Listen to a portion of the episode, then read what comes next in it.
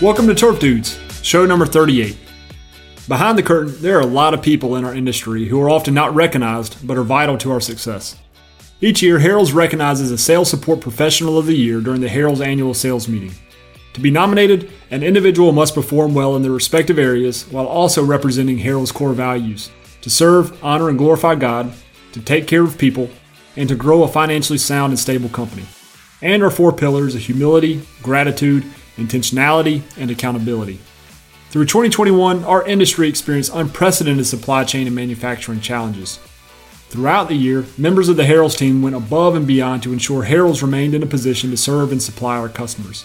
For this, Jim Moon, Director of Procurement and Compliance, Marcus Hood, Sylacauga Plant Manager, Don Prince, our Lakeland Plant Manager, and Tim Simonson, our Avon Park Site Manager, were collectively recognized as the twenty twenty-one Harrell Sales Support Professionals of the Year. Today, we're joined by Jim Moon for a wide-ranging discussion on the fertilizer supply chain, particularly how Harrell's is working to navigate uncharted supply chain waters, and how owning Polyon is a vital part of our fortune so far. Before we get started, don't miss out on our virtual lawn care seminar coming up on February twenty-fourth. During the seminar, we will discuss with the lawn care operator how an efficient Polyon fertility program has benefited their business model, and Paul Giordano and myself will present on different types of fertilizer technologies, their place in an annual program, and disease and insect control strategies for lawn care operators. A link to register for the seminar will be included in the show notes, and you can reach out to your Harrell's representative for more information.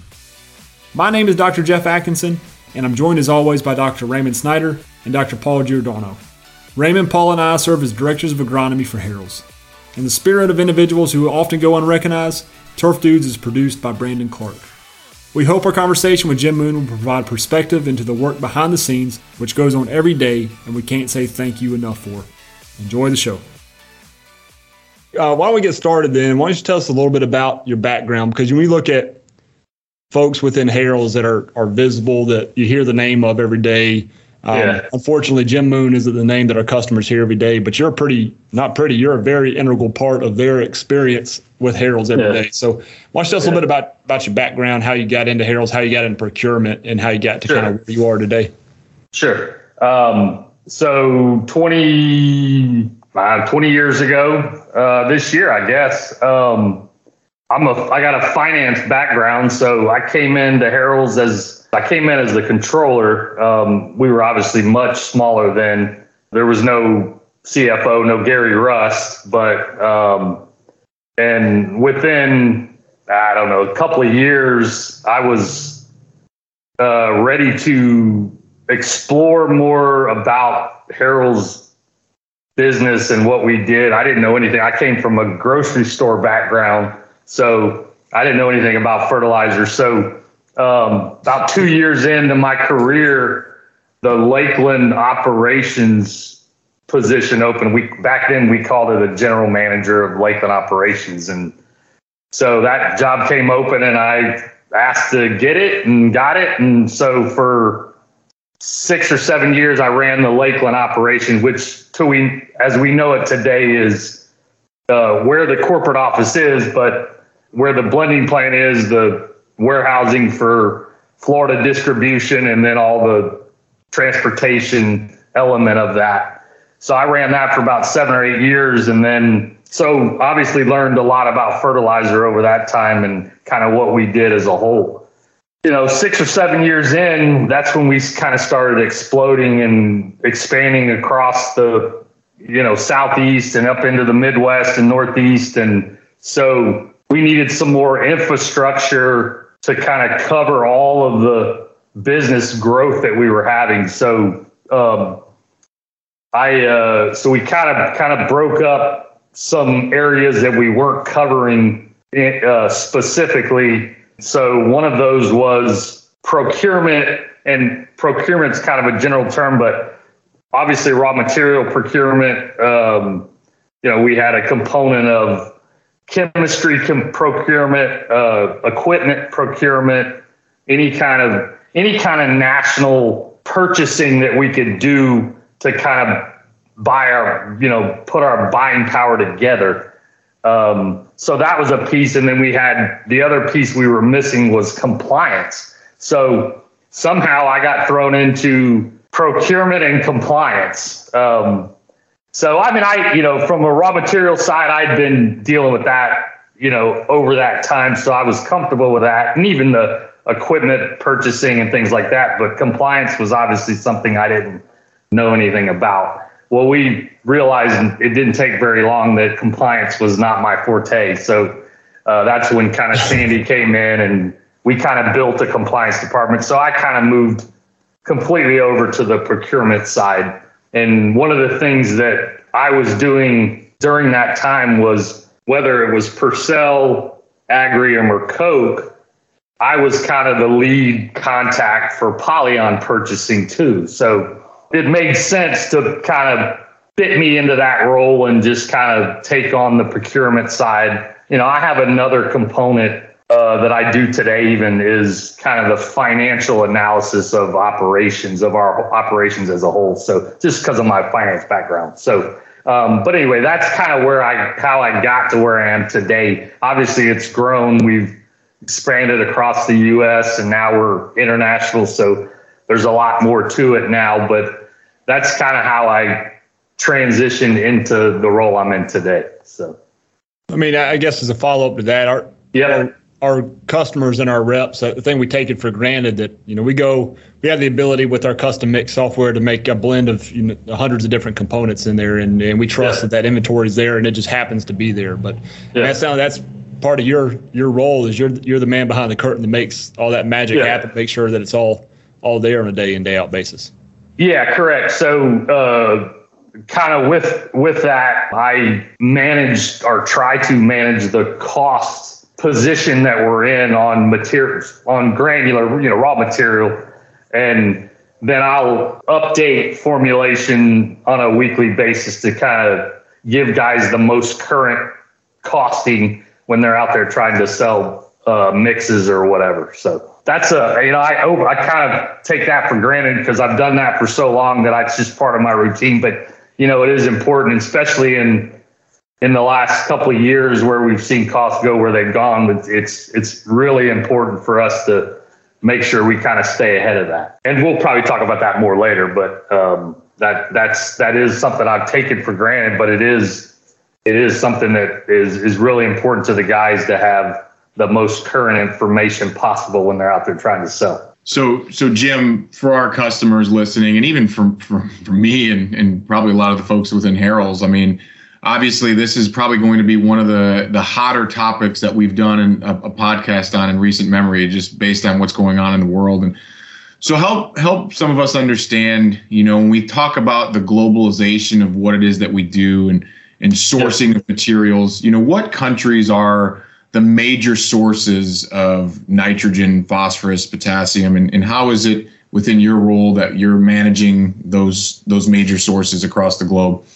Yeah, good question. So I thought about this uh, Wednesday when I was kind of looking at this stuff, and it's really, I kind of look at it more, and I know this is kind of broad to say, but more of a continent-based kind of situation, right? So you've got uh, North America, South America, Europe, and Asia. If you look at those four continents, all four con- all four of those continents, countries within those continents are all manufacturing, producing some form of fertilizer. So it, It really is a global market that we're we're talking about. And I kind of explain it in, it's kind of a circular effect, right? So we sell, product gets exported out of the U S into China, uh, Russia, South America, Asia. Then same thing, Asian countries export out to North America, South America, Europe. Europe does the same thing. So it's all a big circle of everybody kind of, depending on the material, all of it's just kind of a circular pattern of where everybody's kind of sending product, either keeping it internally within the country or the continent, or they're exporting it out. So it's a big circle effect. So when we see the position we're in today, it's all because globally different things are happening that are creating either shortages in material or, you know, for example, there's there's U S manufacturers that are looking at themselves and going, well, we can get higher prices if we export it to South America. They're going to pay more for muriate of potash than customers in the U S. So their decision is, do we do we send it down to South America and, and get more dollar, more bang for our buck, or do we keep it within North America? And so it's just a big circular effect that causes fluctuation in market, whether it be supply, price, whatever. It's it, it really is, from a fertilizer market standpoint, it is really global. So anything that happens, and more specifically, if you want to break it down to country, China, India, Brazil, Russia, U S, those are probably the the four or five biggest users of fertilizer in, in the world. So any one of those creates a need for, for more supply or less supply. That's what drives cost or price. Is, for example, if India wants X million tons of uh, metric tons of urea, that's what they're projecting they need. But then they say, well, no, we only need seventy-five percent of that. Well, that frees up twenty-five percent of the urea globally that can go somewhere else, which drives supply into those other markets to help mitigate pricing going up or down or whatever. So that's, so it really is a global function of, and, and I've had to learn that over the last several years of, I've kind of paid attention to what happens in the U S, but it really is the impact in other countries that does affect us. So I really had to change my thinking over the last two or three years and look at the market globally versus just kind of paying attention to what's happening in North America. I don't know if that answers the question, but that's that's kind of the thought process I'm taking today anyway, because that's sure. it, it definitely impacts us for sure. So it sounds obviously that, you know, there's a lot of factors at play when it comes to the U S situation. Yep. You know, it, are are we well diversified as a country in terms of where we're sourcing our raw materials as a whole? And I know that's a nuanced question that you can probably yeah. break that down by company, but you yeah. know, where do you find the major pain points coming from, at least in today's marketplace? Yeah, so good question. So it does. Uh, one of the things that that when I was going through some of the questions you guys had was, it's hard to generalize an answer because it does depend on material, you know, whether it's the a nitrogen source or a phosphate source or a potash source. It does depend on if you're looking specifically at one of those sources. So for example, on S O P, there are suppliers globally for sulfate of potash, but historically, most U S companies are buying S O P from somebody in the U S, right? So, so when you look at that, there's there's limited sources because anybody importing S O P is really not doing that unless there's a surplus in some other market in, around the world. So on the flip side, urea, everybody supplies urea or everybody supplies a nitrogen source globally. So there's much more nitrogen sourcing coming into the U S than maybe potash. So it does depend on uh, the particular source that you're looking, or the material you're looking for. So when we look at potash, you know, I put that kind of at the low end of the amount of sourcing you can get, whereas we can find nitrogen sources. There's more people importing nitrogen, some kind of nitrogen form, whether it be urea or ammonium sulfate or whatever it is. There's more people bringing that into the U S. It's historically cheaper. Um, there's more manufacturing plants around the world with nitrogen sources. So um, so there just gives us a little bit better opportunity there. So it does, it, it, it's got to be specific to the material when we're looking at, you know, kind of when we see challenges of trying to find a source or trying to find a material, we have to look at where the options are. You know, I, I'll use the last year and a half or so. Sulfate of potash has been the biggest challenge that we've had. In the U S, there's two suppliers that have historically been able to cover the market, and both of them have struggled in, especially in twenty twenty-one, early twenty twenty, but most of twenty twenty, they struggled getting, staying up with the demand that was out there. So um, that's been a struggle. Whereas urea, we haven't, you know, other than the pricing of urea where it's at today, it hasn't been a problem sourcing it. It's just, you know, we're having to, we're having the challenge of figuring out what to do with the, the price where it's at today. But anyway, that's my point is, is it just depends. You got to break it down to the material and what you're looking for and figuring out where, where the sources are and, and how readily available they are coming into the U S.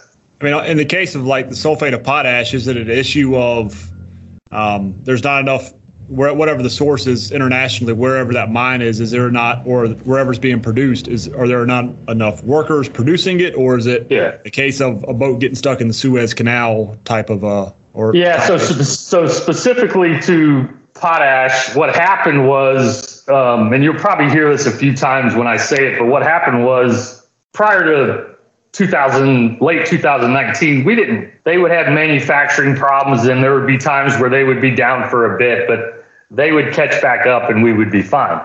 But what happened was, obviously COVID was good for our market, right? Whether it be the golf market or the nursery market or even specialty ag market, whatever it is, that was, it was good for us. I mean, it's not good for the country, right? But, or for the world, but it's for our business, it was good. I mean, we have to, we have to say that. So what happened was potash, especially sulfate of potash, wasn't ready for, you know, end of two thousand twenty and starting into two thousand twenty-one. It wasn't ready for the demand that it that occurred. So they've just not been able to catch up. The two the two main suppliers that come into the U S, neither one of them have been able to catch up with the demand. So, and in matter of fact, one of the suppliers was sending product to Canada and Mexico because they could get a higher yield on that. And so between those two things, not being able to meet demand and sending sulfate of potash to other countries, it created a problem for us, for the U S. So the demand uh, has created a difficult situation, both with supply and price for that matter. I mean, the reason that prices are where they are is because supply is limited, and I mean, it's basic economics. Supply is limited and demand is high. So producers can drive that price up because whatever supply they have, everybody wants it. There's more demand than there is supply. So they can yield a higher price uh, as long as that demand continues and they're not catching up on the supply side. They can continue to get a higher yield on their on their material. So um, it's really been the COVID issue has created where we're at today. Now, over you know over the course of the last ten or fifteen years, we've seen a particular material. You know, I remember back in two thousand eight, phosphate was at pricing levels they're at today because they were because. manufacturing was struggling. They were struggling to produce product, but that was a very short-term problem. And eventually, within a few months, they caught up on inventory and the price went back down. But I haven't seen anything in twenty years how pricing is sustained over the course of, you know, a year. So, and that's all because of, it's all because of demand. The worldwide demand is just so high that that supply is not there to cover it. So I, I, that what you're saying, Jim, is obviously at the high level. At the it, it's far upstream. It's the biggest issue that's occurring in terms of supply and demand. I think we can all understand that. And then yep. help me and help others understand as you get further down that supply chain, the additional bottlenecks that have occurred. You know, even at the individual company level, from you know trucking and yep. bags and pallets and you know, ships getting held on docks yep. because of labor shortages. So yep. you take that large issue and then you compound it with further downstream bottlenecks that I think have created this craziness of twenty twenty-one going into twenty twenty-two. And yep. maybe speak on that a little bit. So when we when we talk about it kind of in general terms, right, you've got we've got domestic suppliers and then we've got we've got other suppliers that import, right? So two things have happened there. A lot of material comes from China, right? So China historically imports or exports it into the U S, has done that pretty regularly for the last ten or fifteen years.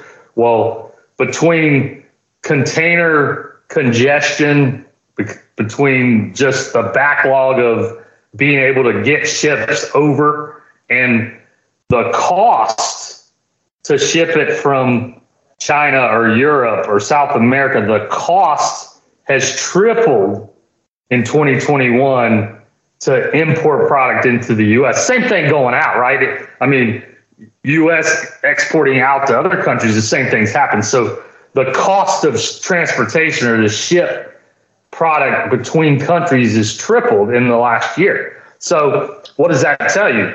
Well, China said, you know, China's kind of its own anomaly. But when you look at everybody else that's importing into the U S, they're saying, well, it cost me triple to bring it into the U S. I'm going to I'm going to keep the product somewhere closer where the demand is high, just like it is in the U S, and it costs me less to ship it there. So that's created a that's part of the bottleneck or the the pricing concerns that are there, because transportation costs are high, trucking costs are high. I mean, it, it, you know, what it costs to ship a truck from, you know, one of our locations in Sylacauga to Auburn, Mass is three times what it cost a year ago or a year and a half ago. So all transportation costs are up as well. Any kind of packaging costs, anything that comes in a bulk bag, the packaging cost is way up. So all of that has created where we're at today. So um, there's a lot of lot of different factors that have affected it, but for sure, just from a pure raw material standpoint, transportation costs is probably one B of supply being one A and transportation costs being one B is where where the you know kind of where the problem is and where we're at today. Fascinating, it really is. Um... So, I mean, in, in terms of your job responsibilities, you know, yeah. let's let's kind of go back to in a normal setting, normal background. Yeah. How far in advance typically would would we as as a company start to seek raw materials? Um, you know, again, outside of what we're doing yeah. today. Yeah. Okay, so um, well, in, in in today in my world, I really have two two separate functions. Right, we've got the the The two blending plants is where most of all of our fertilizer is made. And then you got the coatings plant, right, where we make polyon. So it's really two separate things. From a purchasing standpoint, it, they're similar but different. On the blending side, when we look at uh, nitrogen, phosphate, potash, there's a limitation because of storage. Um, we don't have a lot of storage in either one of those facilities. So we can't point... Example, we can't buy eight hundred tons of potash, muriate of potash at one time because we got no place to put it, right? We have to buy more on a daily, weekly basis versus looking out over the quarter and saying, okay, we want, we can bring in eight hundred tons of muriate of potash today. So what we do on the blending side is on all of the major sources of M P or K, I give all the suppliers that we use, whether it be one supplier for one source or multiple suppliers for a source, I give them a twelve month rolling forecast, right? Meaning, okay, this is what we're looking at over the next twelve months. So that kind of gives them some visibility of what we're going to purchase over the next twelve months. And then from there, we kind of break it down to the quarter. So each quarter, it's more of a binding forecast where I say, okay, we're going to buy X number of tons for this quarter. And then the the guys at the blending plants will actually submit P Os and get those into the to the suppliers. And so then they have hard orders. And then from there, those guys can just pull off of the, those P Os as much as they need to. Um, on the coatings plant side, it's a little different because everything's driven on polyon production and what we're producing and what we need. So I have to kind of go a little farther out from a purchasing standpoint and say, I do the same thing on the on the polyon, on the coatings plant side. I give all the suppliers a, a twelve month forecast, but I kind of purchase, I go ahead and purchase product a little farther out because we can store more at, at H C S and um, we've got a lot more rail car uh, storage at H C S. So I, even if even if we can't put it in a bulk bay, I can keep it in the rail car for a certain amount of time until we can unload it. So a little bit different. So in general, we're purchasing or, or committing to purchase twelve months out, right? Um, lead times, uh, you know, that's specific. So most of the N P or K sources for the blending plants have storage facilities somewhere, meaning in Florida or in the Southeast somewhere. So they have product available all the time. So lead time is pretty quick, right? I mean, if, if we need a truckload of muriate potash, the, uh, the guys can send a truck over there, it gets loaded up and bring it back. It's two or three days turnaround. Now, rail cars, it's a little different. Rail cars, depending on where the product's coming from, it's anywhere from four to six week lead time just for the rail car transit. So you, you, we got to plan six to eight weeks out for if we're going to purchase rail cars, because we got to, you know, we got to expect there's going to be delays in in the railroad or whatever. So has there been the same delays with rail as there has been with truck? I mean, we hear about trucking all the time, trucking, trucking, trucking, but has rail been impacted the same way? Yeah, the biggest the biggest challenge in in, in rail is um, repetitive theme, but they've had a lot of COVID issues. So they've had their labor, they've had a lot of labor shortage. So when that happens, it just cars sit, sit in a certain terminal somewhere until they can get enough staff to start moving those trains somewhere. So yeah, it's, I would say, you know, I'll, I'll use the example, when we buy urea, we buy barges of urea for H C S. So the, the all the barges come into New Orleans, and then we load rail cars up. We load rail, rail cars up from that barge. So it goes from New Orleans to Sylacauga. Under normal times, the lead time for that rail car is ten days. Um, I've seen it, you know, when we first took over H C S and, and I was ordering urea out of New Orleans, it would take ten days for a rail car to get up there. We're looking at twenty to twenty-five days now. So what that does for me is, okay, now I've got to order more barges to make sure I have enough barges down there that I unload a barge, have that, those rail cars start shipping. And then right after that barge gets unloaded, I turn around and unload another barge to make sure that I could have a continuous flow of urea just coming into H C S plant all the time, because I'm seeing a week and a half to two week delay on those cars coming in. So it has been a challenge rail wise. And even on the blending plant side, those guys have historically gotten a rail car in four weeks and it's taken eight weeks to get a rail car. So they have to fill in with trucks or whatever to make sure they have enough material until those rail cars land. So yeah, I mean, rail car, the, the rail situation is just as bad as trucking is. And I don't want to say bad, because we're it's it's not like we're not getting product. It's just, you know, we just have to plan better. We have to plan better. You just have to adjust the way that you plan. Correct, correct.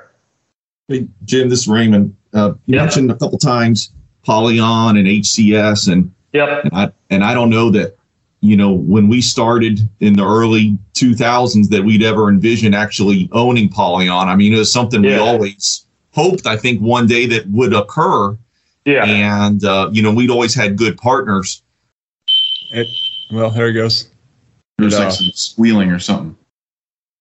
They, yeah. uh, my lovely wife put a candle burning in the bathroom and it and it fell.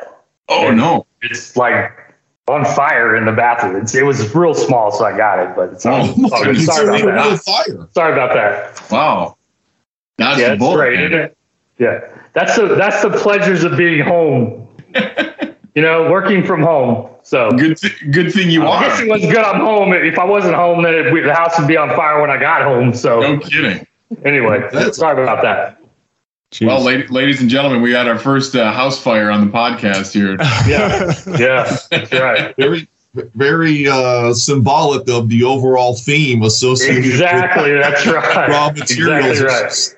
Gosh. Exactly right. um, I, hey, I, I I forgot the question, Raymond. So, okay, I remember. So, um, so obviously we control our own destiny. So that's to for me one of the one one of the things that was always a challenge was when somebody else controlled Polyon production. We had a we had our specific needs, um, and we. we expressed those needs. We forecasted those needs. We um, tried to have some control over what was happening at the Polyon plant. But ultimately, somebody else controlled what happened. So um, now, from me, especially from a production operations standpoint, um, if we have if we have uh, a need for a Polyon urea that we're we're blowing through inventory on that, but we're running something else, we can stop, turn around, go run that product, make sure we get that inventory built back up. So it gives us a lot of control over what we can get out to to the to the blending plants or to our customers, whatever, versus, you know, trying to work with somebody else who controlled it to get what we needed. So from my perspective, it just gives us a lot more flexibility to to maneuver around and where the trends are going and where the demand is and kind of work through it. Now, obviously, um, we all know twenty twenty-one, we've, because of demand of Polyon, which is great, we've had to continuously flip back and forth, try to make sure we cover all the inventory needs that we have, which, I, you know, I've looked, I've told people this uh, several times in the last few months.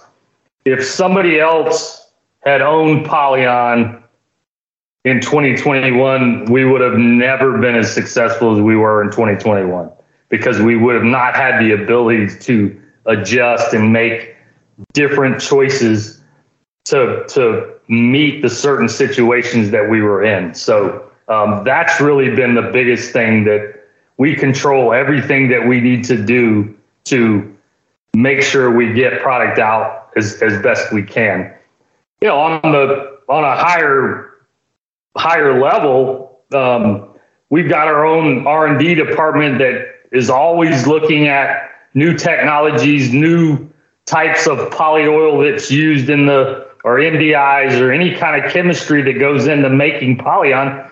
It, it, it, whether it's a better technology or better technology and a cheaper cost, you know, that's, so we've got all that flexibility to be able to, to make different decisions within the Polyon picture. And that's, that's definitely something that um, will help us going forward. And like I said, looking back at twenty twenty-one, we wouldn't have been able to do what we did if, if we didn't control and own it. So.